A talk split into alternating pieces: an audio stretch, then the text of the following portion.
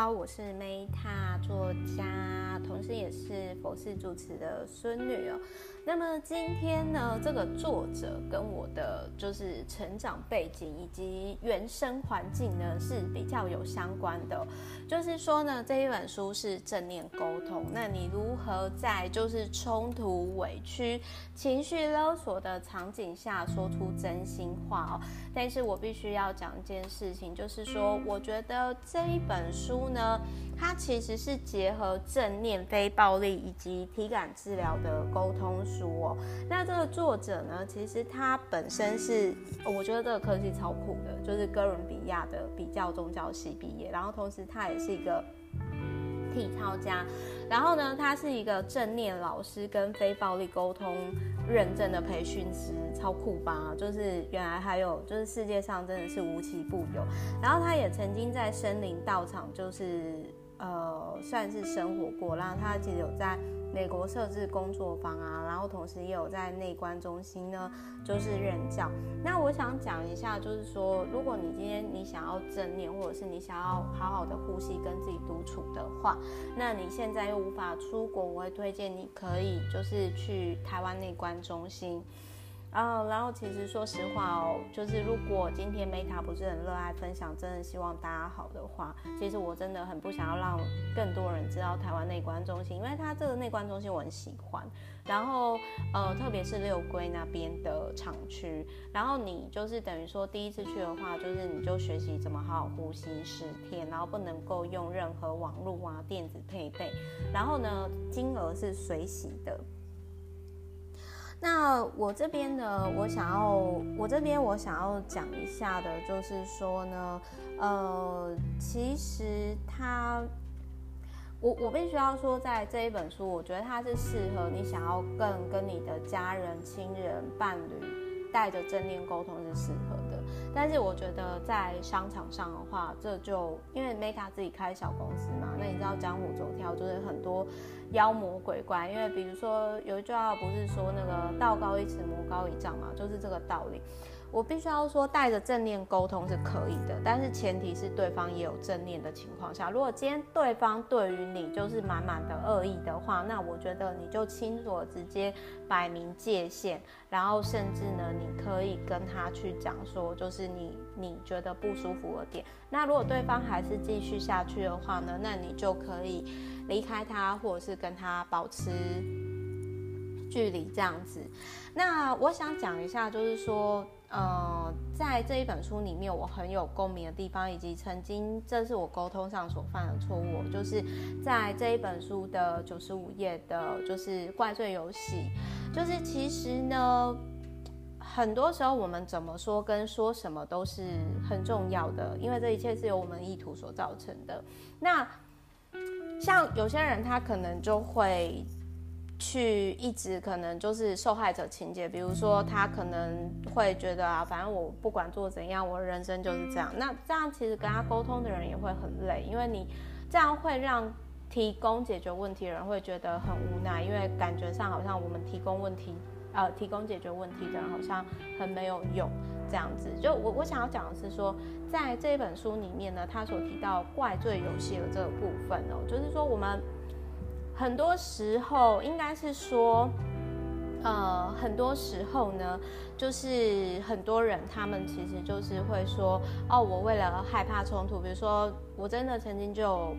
朋友就跟我说，Meta，我也想要跟你一样，就是说，哦，我想要就是说去，呃，算是就是去环游世界啊，我想要呃开公司啊，但是。哦，我害怕跟我的伴侣、跟我的家人就是产生冲突，然后所以叭叭叭叭怎样怎样，就是开始就是找说哦，我今天没有办法像 Meta 你一样做那么多事情啊，其实都是因为哦，可能我的家人不让我做这件事情。哦，可能就是说我的呃那个另外一半不让我做这个事情哦，或者是说哦我结婚生小孩了，我的我我因为我已经是妈妈了，我没有像你单身一样有那么多时间。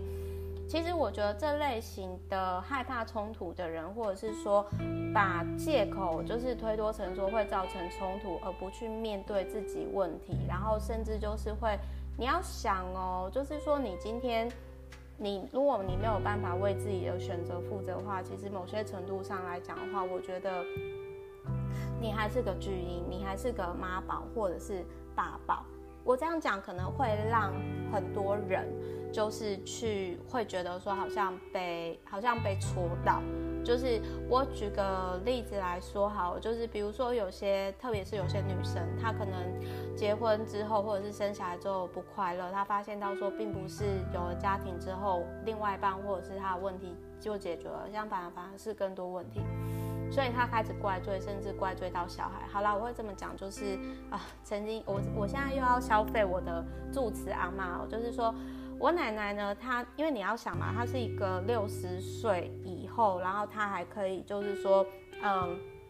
跟我爷爷离婚之后，然后她还能够就是说有经济能力跟资产，就是在乡下就是买了一甲地啊，然后自己盖庙超猛啊嘛，那你就知道说，其实我阿嬷她其实是。算是市场获利有一定程度的人，但是其实他就是常常小时候我有印象当中，就是他其实常常都会对我们情绪勒索，而他不自觉的人。比如说怎么说呢？因为我那时候就觉得很奇怪，我觉得说，哎，你今天是一个佛事住持吧？那你就是解决那么多人的问题呀、啊，信众的问题呀、啊，那你为什么就是没有办法去面对你内心的问题，然后一直对我们持续勒索？然后，呃，怎么说情绪勒索呢？就是，其实我曾经有跟我阿妈沟通过，说，我说我如果今天我是爷爷啊，我是你的伴侣啊，我也会很痛苦，我也会想要跟你分开住，离开你。我觉得可能我们适合商场上合作，但是我们不适合一起生活。因为我奶奶她其实解决完信徒的问题之后，她就 always。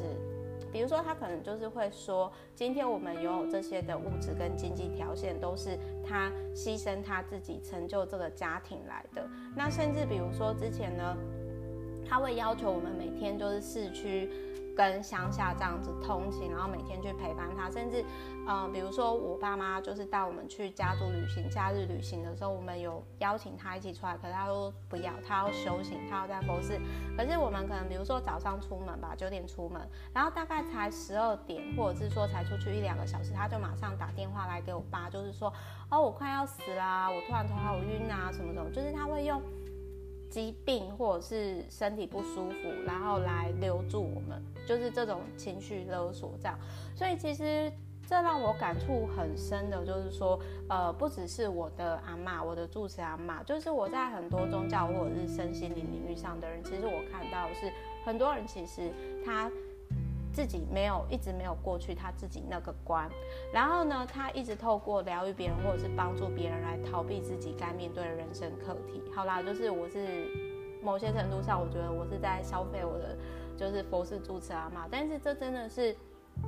我自己一直提醒我的地方。所以我觉得这一本书呢，如果你今天是你想要跟你的爱人正念沟通、亲人正念沟通，我觉得可以适合。但是如果对于商商场上真的想要恶意伤害你、满满恶意的人，我个人并不觉得它是适合使用的。但是我觉得说这一本书呢，你可以去觉察，而且甚至我觉得说，在你还没有办法很身心灵稳定的状况下，你要持续的正念沟通，你要慎选你的朋友圈，所以要远离，就是在初期你内心够强大之前，我觉得要远离那些。带给你不舒服、负能量，常常起冲突，常常就是抱怨，常常对你情绪勒索的人。但是我最后我想讲一下，就是说，呃，我曾经有遇过，就是有订阅我服务的一个，因为他之前是就是某某大百大公司的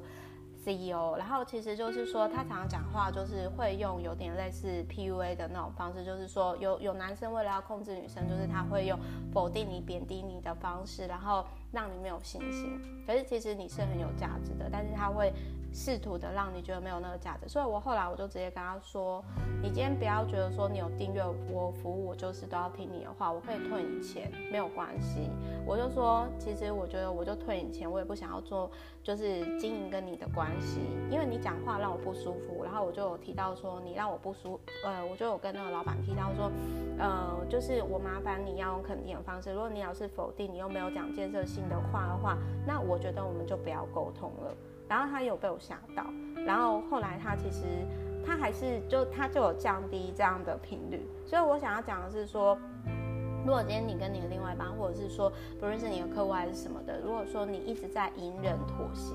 我没有遇过那种持续妥协或者是隐忍的人就是过得好的，相反的反而是一再退让，再隐忍，到最后就像原子弹一样爆发，然后变得很尴尬。OK，所以总而言之呢，就是如果今天你跟对方的关系、人际关系多是不是处于可以表达自己真实的感受、正面沟通的情况下的话，那其实。